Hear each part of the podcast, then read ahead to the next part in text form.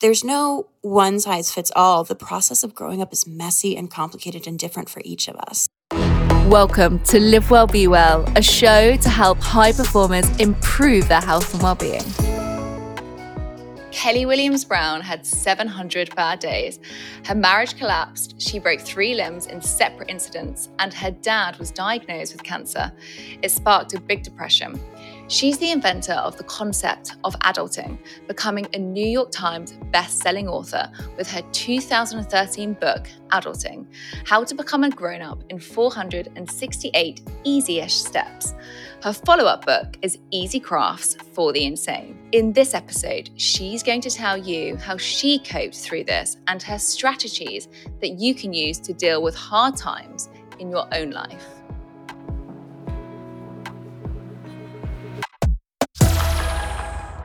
If anyone is listening to this and if they've heard the word adulting at any point in the last decade, it's because of your very first book called Adulting, okay, which is now actually in the Oxford English Dictionary. You're now 10 years on from writing that book, Adulting. So if we look about it at 20s versus 30s, what are some of the things that you are still learning about growing up? Well, well, first, thank you so much for having me. I'm absolutely thrilled to be here. I will apologize to anyone who might be listening for introducing that wor- word into the world. My goodness, it is, uh, I'm not going to say irritating, but a little, a little annoying every now and again. You know, I think it's really interesting. Now that I look back, I, I feel like your 20s are sort of a process of getting yourself together, you know, and sort of mm-hmm. figuring out how, how you can be an adult. And then your 30s become more of a time of meaningful connection. How do I connect to larger things? How do I have a community? How do I be someone that people can rely on who will show up for people? And so, you know, that is something that I still struggle with is being able to balance, you know, the time that I put into my work versus the time I put into my family and my friends and my neighbors and making sure that I really am there for other people. I feel like I relate to that so much that navigation of the 20s when it's super self centered because you're basically mm-hmm. trying to make it into the world. And then all of a sudden you have this thing in your 30s where you're like, wait, life is actually really short. And actually, it's about yes. the community and the people around me that are, are super important. And I wrote about that a lot in my newsletter last week around the importance of that. And actually, like, how much time do we have left with those people that we love? Which right. is something when you're 20, you just don't think about, right? No, you don't. Actually, you know, it's interesting. One of my friends, uh, who is a little bit older, does this thing called intentional life planning. And he and his wife sat down with literally actuarial tables. And they were like, okay, we can expect to live about this many years. And we can expect that our parents will be around for the next however X many years. Their theory is that any big project in life, you know, that you were doing at work, you would say, okay, here's the deadline. Here's how you move backwards and steps from it. Like, what are the things that we want to accomplish? What are the things that we want to do?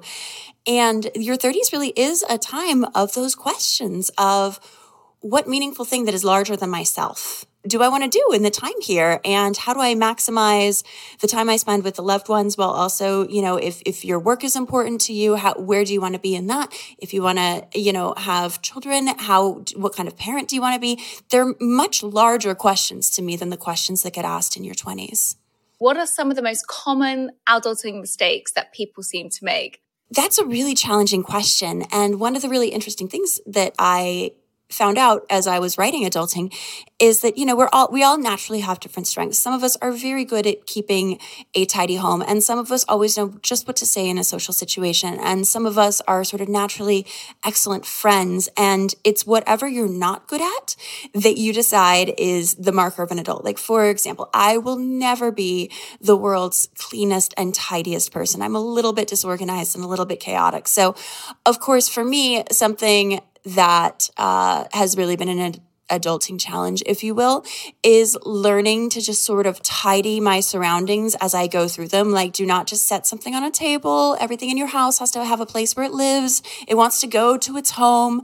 Um, for other people, it's things like not always considering the other person in the relationship, whether that's your personal relationship or uh, relationships with friends and family. For some people, it's quite the opposite of failing to be able to draw boundaries, perhaps between you and your parents, and make that transition from that of sort of a caretaker cared for person to to people who love each other but but the reliance doesn't necessarily go one way or another and finally for others it's it's just really struggling you know to find work in our you know horrible capitalistic society that can it makes it so that you're not worried about money every single minute of every day. So I think everyone has different challenges and you know you could say little things like oh buy toilet paper in bulk, you know, and and that sort of thing, but there there's no one size fits all. The process of growing up is messy and complicated and different for each of us. Mm. And I think, you know what? That's what that book the first book that you wrote actually even your like last book that you've written really brings that across you know that life is just not the simplistic linear route no. that i think so many of us think about in our early 20s that when we get to 30 we're going to have this this this you know i thought i'd be married and have children and mm-hmm. all of these things and it just you know life just didn't turn out that way and actually you know my life was kind of chaotic but actually it's kind of looking back on it i wouldn't change a thing yeah, same. And I think my life, if you had told me what my life would look like at 39 when I was 20, I would have thought, oh my gosh, I didn't do, you know, uh, what? Are you kidding me? And I think, you know what? I think that is actually the biggest adulting mistake is deciding that there is one thing one job, one place to live, one person, whatever that one thing may be that will make you happy. Because the truth is, is that we can all be happy and find fulfillment in so many different contexts. You know, not not mm. to make it mm. deep. I always sort of assumed I would have kids. And then I didn't have kids. And I'm sure that my life with kids would have been really, really wonderful. But my life without kids is so rich and exciting and mine to pursue. And also one in which I can have so many great relationships and really be supportive of my community in a way that if I had kids, of course, the majority of my time would be with them. So, mm. you know, I think staying open to the possibilities that life brings to you and then in turn finding satisfaction in them. I forget who said, you know, the secret to happiness is not having more, but being satisfied with less. And I think contentment in one's day to day life goes so far. It does. Honestly, I think that it's something around having a flexible mindset. It's really, really mm-hmm. key and not having that fixed mindset, which is so important. And I love that you mentioned success there, right? Because I picked up on your opening statement, which you were like, I'm really sorry. I want to apologize for this word that's now being used all over the place mm-hmm. and being put in the Oxford Dictionary. I want to say congratulations. That's such an amazing success to have. But I do know that, you know, you kind of you struggled a bit with the success after writing that first book. Can you tell me kind of how that changed your life um, when you kind of sure. did your first book? Yeah, I mean, it, it really changed my life completely. I went from being a newspaper reporter at a, you know, sort of mid-sized town here in Oregon, which is on the west coast of the US, right above California. And all of a sudden, I had all these insane opportunities and things that looked really, really glamorous and exciting on paper, like flying to LA and talking about what if they made a TV show about my life. But in practice, I found them very scary because I had no idea how to navigate these things, you know? Understandably, it put me in really different situations than, than my friends and my colleagues. You know, I, it wasn't like I just had people to pick up and make these calls. And I felt really in the spotlight in a way that I wasn't ready to be. And I also feel like people had so many ideas about who I was. They thought of me as maybe this very accomplished and put together person, when in reality, I wrote that book because I'm not an accomplished or put together person and was trying to figure out how to become so. And it's, it's interesting, you know, I think that a realization I've had sort of over the past couple years is that the writing life and the sort of being a personality is not the right life for me. It's a wonderful life for many people, but for me, that's not how I find satisfaction. I find satisfaction in sort of being a, I, I don't want to say a cog, but you know, in in working on something with other people, a, a, a thing that's much mm. bigger than mm. myself. And so, what did getting to that level of success actually teach you about success? Because I think I talk about this a lot on the show that when I was modeling in New York, you know, the Oxford Dictionary defines success as fame, wealth, and social status. And basically, at a very early age, I, I kind of started to have all those three. And actually, I was probably my unhappier self. So, right.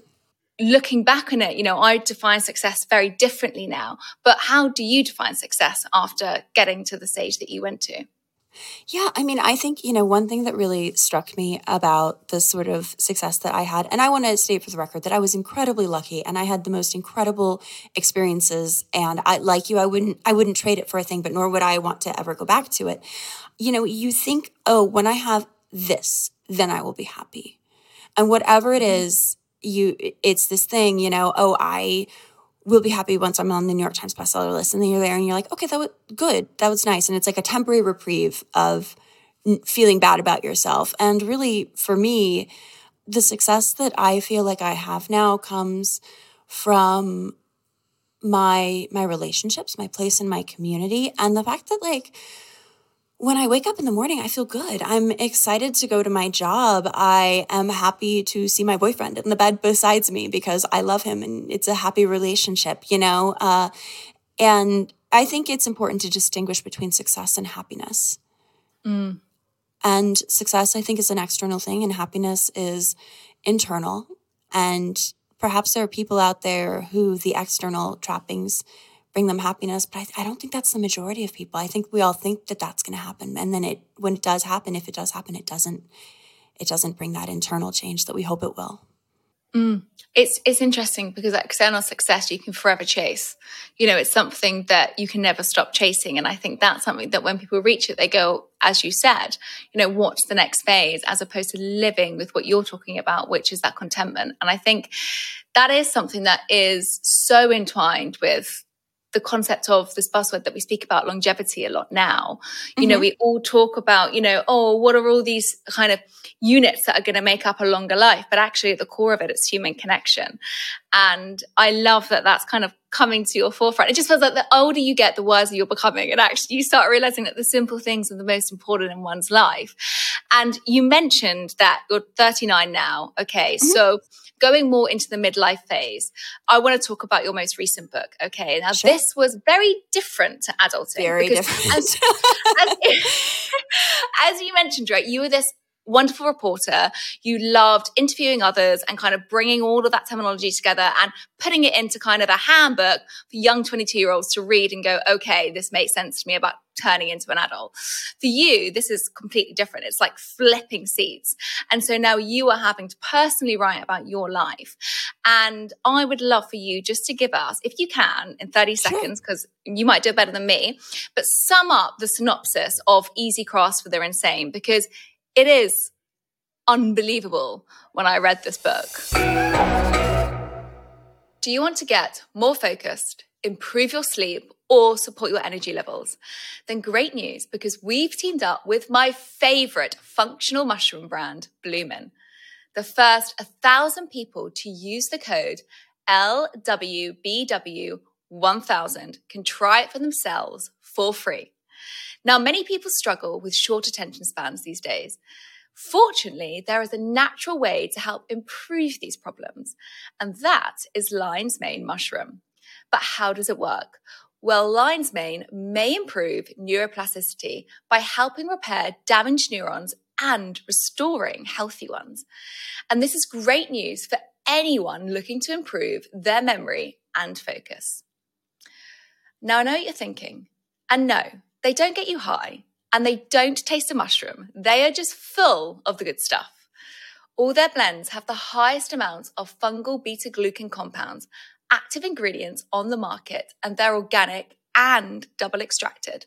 So whether you choose focus for cognitive function, boost for all day energy, rescue for antioxidants, or breathe for calming anxiety, each blend's designed to work for your needs. So head to bloomin.co.uk and use the code LWBW1000 at checkout. There's free mushroom powder for the first 1,000 listeners, meaning you'll get your first Bloomin product completely free. There is also a link in the show notes.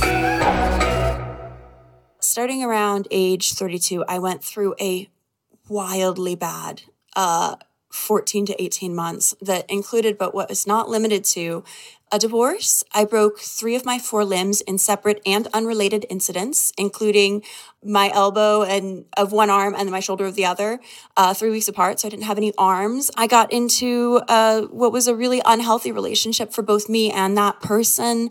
Uh, I had a major, major sort of abrupt falling out with my two very closest friends, which once I was in the psychiatric hospital was described as catastrophic loss of chosen family. Uh, my dad got cancer, my cat died, my grandmother died. I fell into a deep depression and then I was put on a medication that like sent me into a mixed manic state. Like, I don't know if y'all have quite the warning labels that we have here in the US on antidepressants, which I do recommend and are life saving, you know, when carefully administered. It was really this total dissolution of the self and who I understood myself to be beforehand. Um, you know, of having had this this very very high level of success. You know, I got to go speak at NASA. I had a TED talk. I, Swiffer paid me enough for a single day of hosting a a party with a dancing with the stars person that I was able to put a down payment on a house. You know, I went from that to being completely confined to a dog hair covered couch and ordering uh, Subway sandwiches. And that was about what I could do. So it was really a question of okay, uh, your former life is gone. It's not coming back. Your former self is gone. I am a fundamentally changed person so, who am I going to be now? And how do I reconstitute my life? And the crafts come in because really this whole time, all I was very capable of doing was crafts. Like, and not, not good, talented. I'm making a quilt crafts, like little, like crafts that, you know, a, a 12 year old with some amount of talent would really probably have been able to do better than me. But the point was that the crafting was doing something. It was this like small act of creation or small acts of beauty that I still was capable of. And so it was also a little bit how do you find those little lifelines for yourself when everything is bad? And I'm happy to report it's kind of funny because now sometimes people will read the book and be like, "Oh my gosh, are you okay?" And I'm like, "Yes, we are a solid 6 years past everything. I am I am quite all right. That's why I was capable of writing the book." And while all that was extremely dramatic and made it seem like I'd been cursed by a witch for a minute there, I do think that that experience of something sort of catastrophic has happened a loss a series of losses and i am different and i'm new in some ways and and who is this new person and how do i take the whatever good things i can find in that horrific situation forward and how do i leave behind the things that are just going to haunt me? And i think of course with with the global pandemic, a lot of us had a lot of those experiences. I think yours was quite a phenomenal catastrophic experience compared to many people listening to this. It's one that like I hope many people don't go through. Um, but like there's twofold questions to that. Like, is it safe to say that this book was a response to maybe some of those expectations around adulthood? Because you kind of say, you know, it hit you at 32, and then mm-hmm. all of a sudden there was like, you know, nearly two years of just severe pain that happened in your life. Um, do you think that's kind of a safe assumption? You know, I I don't think that I wrote it to be like, oh, I was wrong about adulting or you shouldn't wipe your counters. Because I, I do still think those things. And I still think that adulting is a very good book full of good advice from people who are not me. I think one of my things, though, that I did want to say in writing that book is that you can, from the outside, look like a very successful person and not be. You can yeah. perhaps be a successful person and have that go away and then have a second act in a second life you know that that mm. things can come back together even when it really really seems impossible that they would and they might not come back together in the same way but my life today is the best life that i've ever had and um and a lot of it is due to the difficulties of that book and not only the lessons I learned, but but the things I learned in terms of, all right, my mental health must be a priority for me. I have to have a um, you know, an excellent doctor that specializes in that. I have to do my therapy. I have to do the things that keep me healthy. And and those are not extras. Those are not things that I can let slide. And because I don't, then that allows me to live the rest of my life in the best way possible. They're like your non-negotiables aren't they and it's so Correct. important to figure out what they are for you Mhm. and a question that i really want to ask actually is you know the challenges and rewards about writing your personal experience because as i mentioned you know at the beginning you'd recently written from a reporter's perspective but now all of a sudden you're writing from kind of your own vulnerability Mhm. and having to travel back into time to revisit some of those memories and for me, I wrote my keynote talk last year, and it actually took me about a year to write this. And it was a lot about my life and my journey. Mhm. And I thought I could write this in six weeks. It's fine. And a year later, I was just there finishing up the keynote talk. Right. And my God, it was like a therapeutic process. And it's, you know, I really think it's really important to advocate as you did, going to therapy, talking to somebody. But it doesn't feel like the work is then done to go back and reflect No. and to write on those experiences a whole new level of growth. So, like Yeah. for you writing this, which you know, my gosh, you had so much more. You had so much more happen to you in those two years than I did. But what are the challenges and rewards about writing that? Like, how did you cope going through that process? Yeah, I mean it it was it was a huge challenge and one of the first things for me was because I think of myself and my writing more as craft, like I'm doing it for other people. Um, you know, there's people who are artists who are expressing something within themselves, a, a poet, you know, someone who writes a, a genius literary novel. That that's not the kind of writing that I do. The kind of writing that I do, I I do it in the hope that it will resonate with other people. So, sort of one of my first steps was just looking at the experience and saying, okay, what parts of this might others see themselves in, might be relatable to them? You know, there was some stuff that had to do with my career that I was like, well, this is really only relevant to someone who has written a very successful book and therefore might not be the most relatable or useful to others. There were also so many questions and concerns about privacy, about the privacy of, well, first myself, you know, what do I share? What do I not share? But more saliently, the privacy of others in my book. You know, my ex husband is not going to get the chance to reply in kind to this book. Mm-hmm. There were some things that happened between my friends and I that were so deeply personal and simply I could not tell those stories without revealing too much about them and their lives in a way that felt really unfair. And so there were those considerations.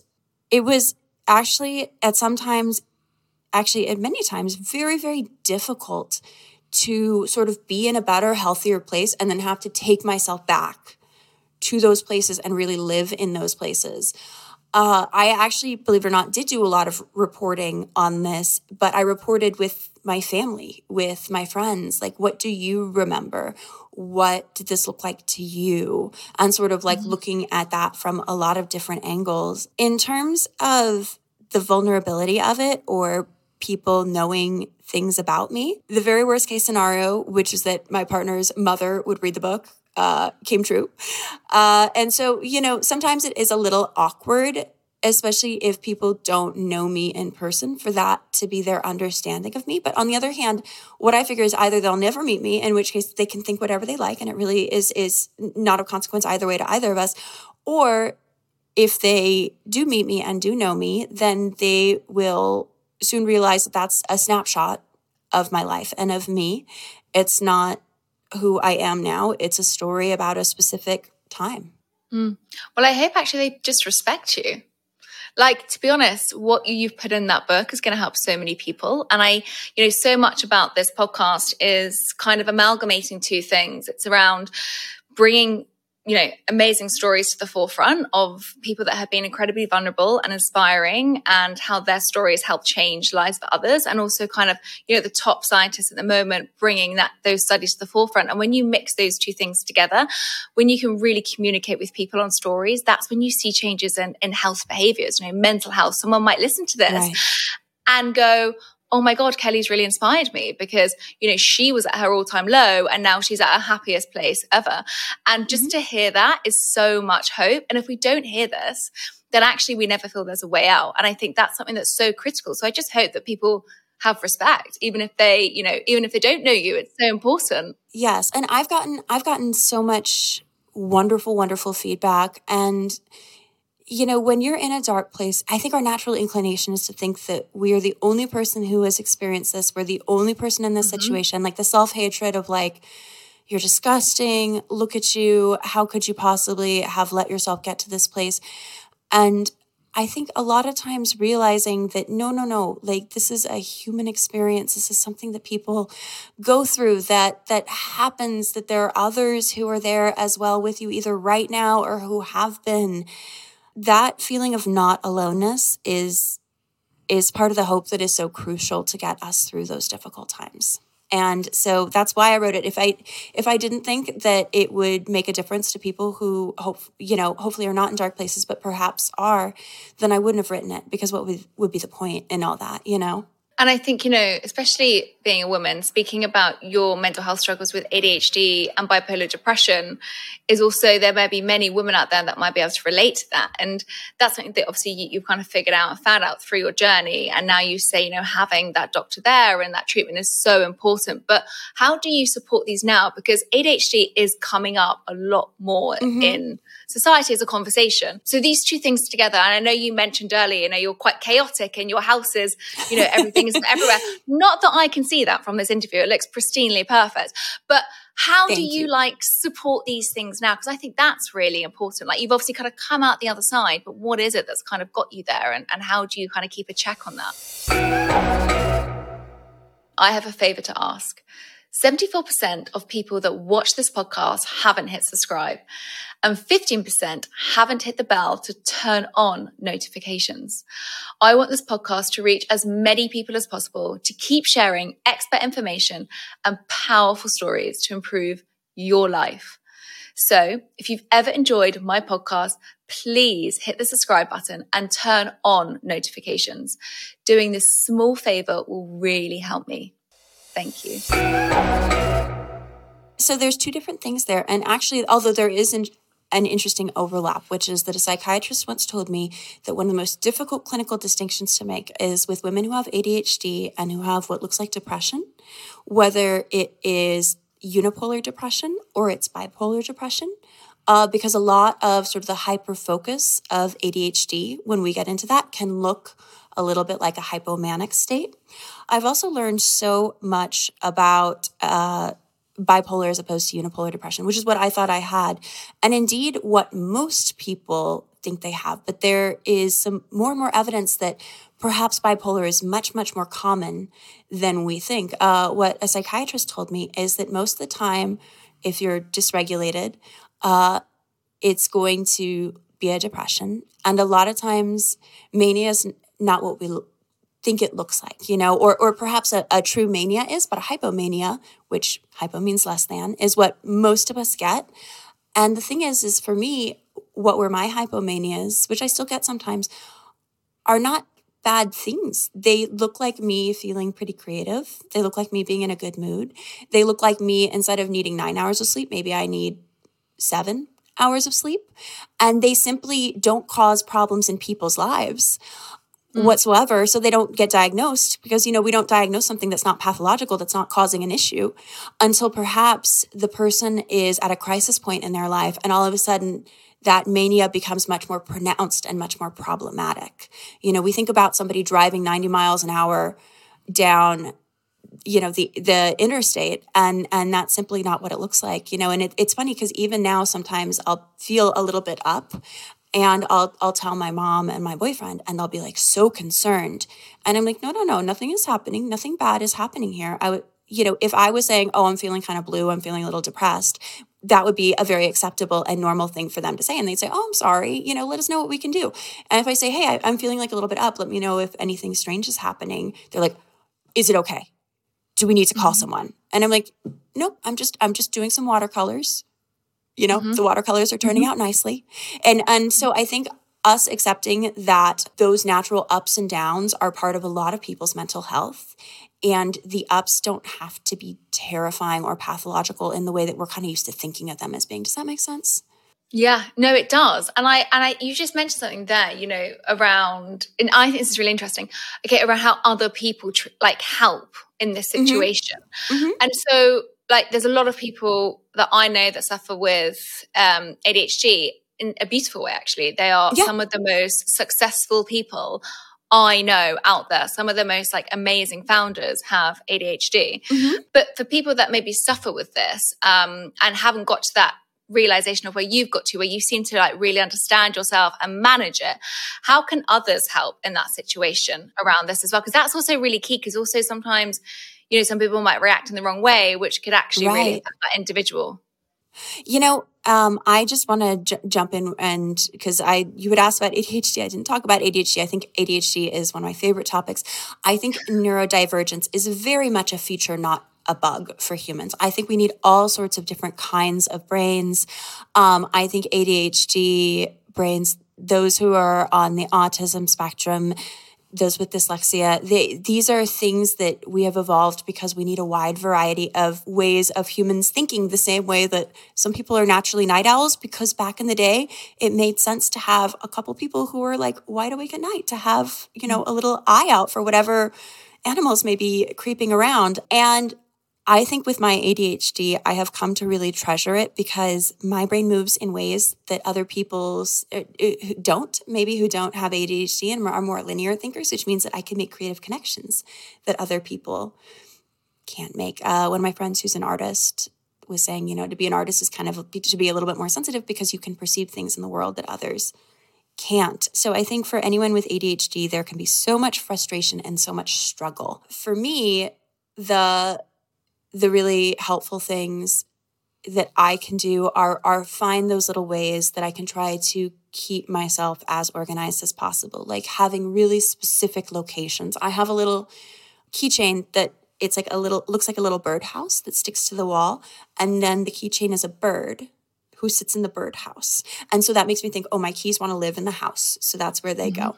Trying to be create as many structures for myself as possible where mm-hmm. I am, you know, creating backups upon the backups. Um, but I think for other people, you know, how you can support someone with ADHD, I will say that some of our behavior can be in, incredibly frustrating, mostly to ourselves, but certainly also to others. And my boyfriend is such a supportive and wonderful person. But, you know, I think sometimes it can be confusing to others as to why we can't remember where an object is that we had in our hand 30 seconds ago which makes things like leaving the house extremely difficult because we don't know where all of the items are. One way that my boyfriend supports this, and I think this might just be a natural talent of his, is having a, a shocking recall of where I have left things in my life. Like he just notices when I put something down. And so I'll be like, Do you know where the Bluetooth speaker is? And he's like, It is on your upstairs vanity and you stood it upright. And I'm like, and then I get up there and and it is indeed there. Um, understanding that messiness or our lack of organization or our always being five minutes late um, can really look like like we're not being considerate. And the truth is is that if I knew the ways to be that extremely conscientious, always on the ball person, I really would be. I would treasure that. Um, and so just having that patience and that flexibility and sort of gently encouraging um, something wonderful that he does is he's noticed that like if he starts even slightly tidying my house i like become the little tasmanian devil and i'm in a rush just getting everything as clean as can be. For people in your life who have uh, mood disorders whether that be depression unipolar depression or bipolar depression just checking in. And and if they're in a low point make giving them outs.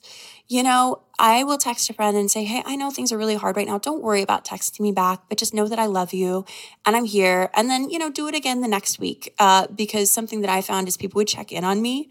And instead of feeling oh people love me. They care about me i would think god you're such a shitty friend you didn't text them back that's just one more bad thing about you so making it really easy and low low stress and telling them, you don't need to give me anything right now. Let me just give you something. I honestly think taking that pressure off as well is so important because I guess if someone is really struggling with their mental health, adding another pressure is another layer that someone has mm-hmm. to think about. And, you know, you really did hit an all time low through your book. Yes. And I'd really recommend yes. anyone to like, read that because it is so vulnerable and you write from such a, a vulnerable place, which is really inspiring to read actually kind of as you've come through with us all what i really want to get to the crux of this is obviously we've mentioned about reflecting and how that can help someone's mental health. And especially because, you know, I have so much admiration because you've written three books and you also, you know, have got ADHD, which is an incredible superpower, but also it's very hard to sit down and write in that process as well. And so mm-hmm. to bring in those boundaries that you do to write that is critically important. But then writing it from a personal point of view is even more harder. So, what would you say are the prompts to get people started on this reflection process? I feel like you're one of the best people to ask in this area on this. oh my gosh. I, I think I'm one of the worst. I, I will say, you know, I, I don't know how helpful of an answer this is. You know, the reason I wrote books that I is because you know my my profession is to be a writer. It's not to necessarily say that you have to write a, a book length thing uh, in order to to process or to you know move forward. But for me, um, you know, with big projects and it, it is always so key to break it down into chunks. Most of the time, editors want the whole book. With all of my editors, I have said that that will not work for me because I will wait until the last four weeks and then hand in something very slapdash. Let's have structured meetings, you know, and structured deadlines for every chapter where we're getting together before the chapter. I'm talking through what I want to do in that chapter. I'm going and doing it. I'm writing the chapter and then I'm handing it to you. And meanwhile, maybe you've handed back the last chapter so I can do edits on that because other that so that keeps me moving along. I like to think about who is my audience? Where are they reading this? Why are they reading this? How can I make something for that person? That will be good. And then sort of work backwards from there. You know, one of the best pieces of advice I ever got was from one of my friends who's a fellow author who hosts a wonderful podcast called You Are Not So Smart that you would actually really enjoy about all sorts of like cognitive biases and things that we have. But he said, you know, 98% of people are not going to read your book or be interested in your work, and that is fine that's actually not bad not a bad thing at all. And think about yourself you know i am uninterested in listening to probably 98% of songs out there. I am uninterested in 98% of the books out there. And that's okay. You're writing for that 2% you're writing for those people with whom it will resonate. So really thinking about who you're creating this for i think can be a really useful process. You know, I'm I'm a professional communicator and whether something is small or big, if I'm making it for the other, I think, okay, what do I want people to to think? What do I want them to feel and what do I want them to do when they're done with this? Like what are those takeaways? Like what is the knowledge that we're imparting? What is the emotion or the connection? And what are the useful things hopefully in their life that they can move forward with? Um, and that can be very simple. I would like you to know that the play at Linfield is opening on September 9th. I would like you to feel that you want to go to that play and I would like you to buy a ticket to the play. You know, or it can be something much larger and more complex, but for me that framework really works when I'm in the process of creating. And so what were those three answers to the book that you just wrote for yourself? What was it that you wanted to gain from the audience and what was it that you wanted them to be struck by? You know, I wanted the audience to to know a lot more about mental health and how it can be extremely situational you know and and it is extremely situational you know just like our our physical health you know uh the the surrounding and experiences and things that are happening in our life can really take someone who maybe has had you know mental health challenges in the past and really exacerbate them and make them take them to a critical point. I wanted them to know that things can really fall apart, even if they look great from the outside. I wanted them to know a little bit more about how ADHD and how bipolar depression look in women because we so often use men as the baseline and we so often assume that uh, unipolar depression is the standard whereas really it's they're thinking more and more that it's probably not so that's what i wanted them to sort of know and have those tools. Mm. What I wanted them to feel was that even if they were in a really dark place in their life, that they could keep moving through it, that hope is a moral imperative that we all must stick with, that you can, you are more resilient than you imagine yourself to be until you're called upon for that resilience. And what I wanted them to do, I mean, you know, it's not like adulting where there was lots of prescriptive things, but I did want people to understand a little bit more about the healthcare system in America, about the importance of community and how they can build it in their own lives and the ways that we can find little things to do like making lucky paper stars in the meantime when things are quite bleak. I am so happy that you got into the crafts because for me it's like it's one of those biggest acts of self-care that you can do for ourselves and so many of us really struggle to ignite self care because we kind of think about it as a big thing, like, oh, I'm going to go and book a big spa day, or I'm going to go and do all these things that are extravagant. And actually, what you've basically honed into is like those simple things that you can do every day for yourself, like mm-hmm. making crafts, focusing on your mind on one thing and kind of taking it away from the destructive mindset and actually just building yourself back up. And for you, that was crafts. And I think just hearing that's super empowering. Yeah. And actually, you know, when I was out of the hospital, I made myself a little board of things that I could do in 10 minutes that I knew would be good for me. Like take my sweet dog on a walk around the block, uh, reach out and text a friend with whom I hadn't been in much contact recently. Spend 10 minutes tidying a certain area of my house that's been stressing me out. And I, I would literally like give myself little stars on it, you know, and not that I had to do each one of them every day, but you know, you think about people talk about self care, and of course, we think about bubble baths or spa days, and that is it's nice to treat yourself, but that I think is different than what I think of as sort of like mental health hygiene, which are the little day in day out things that are both actions you can take in terms of moving your body, interacting with other people, uh, you know, being with your pet, versus sort of like your interior thoughts and emotions, mm. and getting used to just sort of having an ongoing dialogue with your brain of you know like okay well that's a thought. Okay. Mm-hmm. that's that's mm-hmm. one thing that you could think about yourself. You know and i there's a great quote that someone's kindergartner heard that's like you know think of a pond and think of the koi fish in it as your feelings and try to be the water. So you just let it basically like float over it yeah, I mean, just realizing that your emotions, your thoughts, they just come. They don't particularly mean anything. They don't mm-hmm. have any real significance outside whatever you give to them. You know, I remember there was one time when I was in Midtown Manhattan. And I hate Midtown Manhattan with all of my heart. It's a very difficult place to be. It's quite unpleasant. It's where Times Square is. It's where most of the publishers are. There's very tall buildings. There's all these like finance bros on city bikes that are zooming you down. There's random steam garbage vents. And it, on this occasion, it was raining. I didn't have a coat and my feet were quite wet. And I was thinking about how much I hate Midtown Manhattan. And I was like, this is the worst place in the world. I thought about everything I just told you. I can't believe I'm here. I hate being here. My feet are cold, blah, blah, blah, blah, blah. On and on and on. All of my thoughts about Midtown Manhattan. And then something in my head was like, so what? Okay. You don't like Midtown Manhattan. That's fine. You're here for another four hours. So if you're unhappy, you don't have a coat, you've got money in your bank account, go get a $40 coat from Forever 21 and put it on and get some new socks and put those on too so your feet are dry. And then just go do your meetings. It doesn't matter what you think of Midtown Manhattan because you're here. Mm-hmm. You know? And and unfortunately that's the case with a lot of things is that it doesn't really matter what I think about a given thing because nobody's asked me. So I may as well just be a try to be a, a little uh, stiff upper lip about it, as y'all would say. Wow. Yeah, is definitely a British mentality. But I think so much about what you mentioned there, right? About the water and the koi it's a really interesting thing, and I see this a lot from a clinician perspective, is so many of us are scared of our feelings. Like there's this mm-hmm. fear that ignites.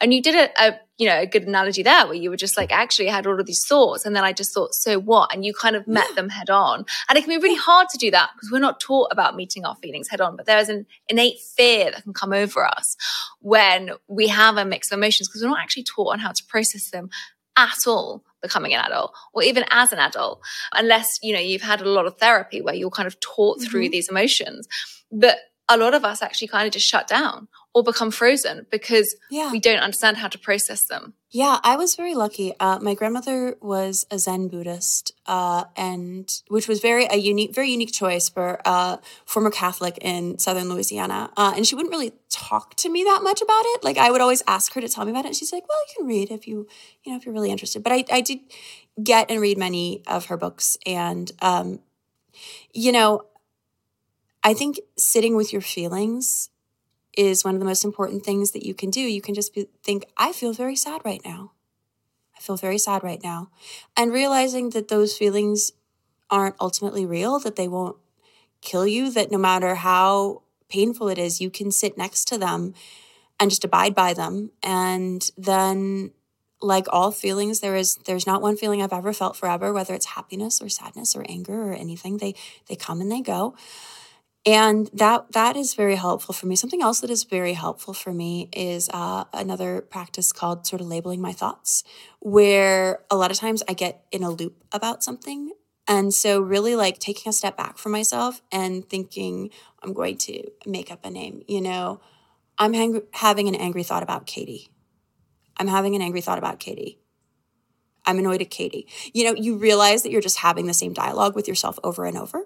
And that mm-hmm. can kind of really help take away the power of that particular th- thought, whatever it might be. Yeah, it's like basically breaking the circuit, isn't it?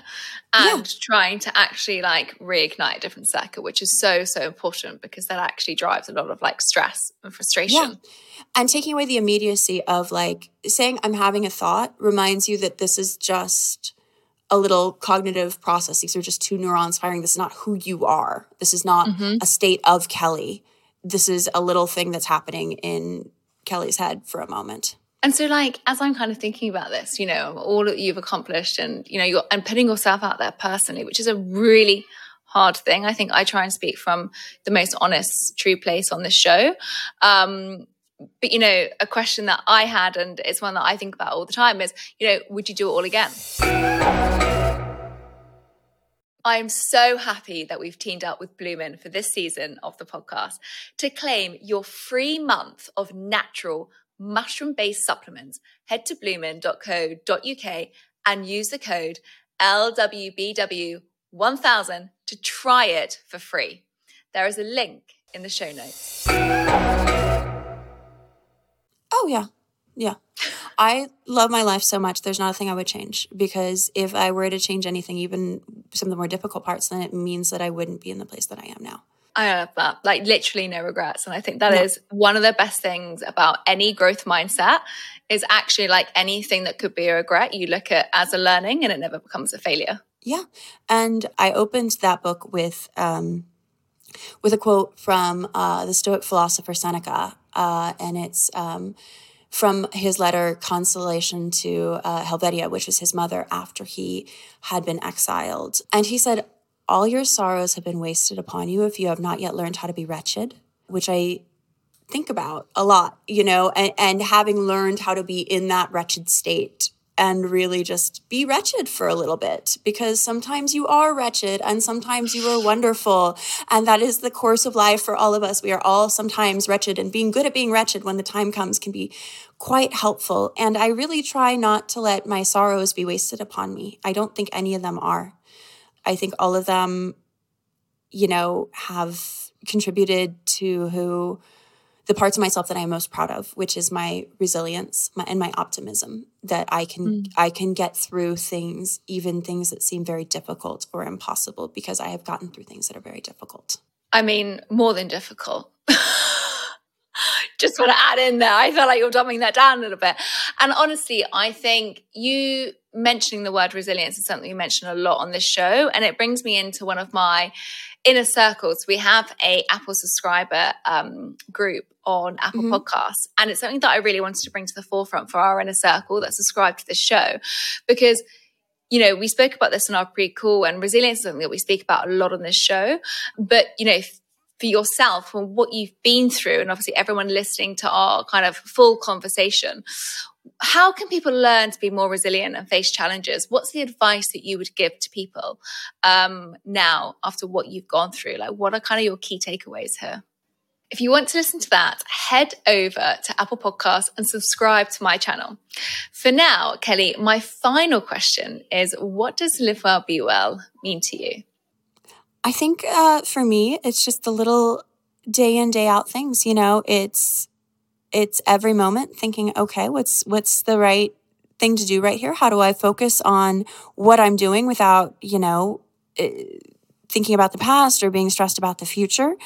I think it is moving my body. I think it is being with people. I think it is well, I wish I could say it was good nutrition. You would not believe the horrific things I I eat. Um So I'm not there yet on live well. I can help well. you that. I can help you with that one. Oh no, darling! I'm already doing so much. Let me let me have my bad little snacks and treats, please. Um, but maybe maybe in my 40s that'll be part of it. And and then being well is is you know being content with wherever you are, finding finding what makes you happy about it, finding what brings you joy about it. Yeah, I love that. You know, bringing joy is something we so much overlook. Um, and so I actually think getting people to figure out what brings them joy is actually quite a hard question. So I think that is a really beautiful answer. So, Kelly, thank you so much. It's been wonderful, Sarah. Thank you for having me. Thank you for thinking of me. Yeah, I'm going to watch out for what's next for you. But um, in the meantime, have a lovely week. Thank you for all the wonderful things you do.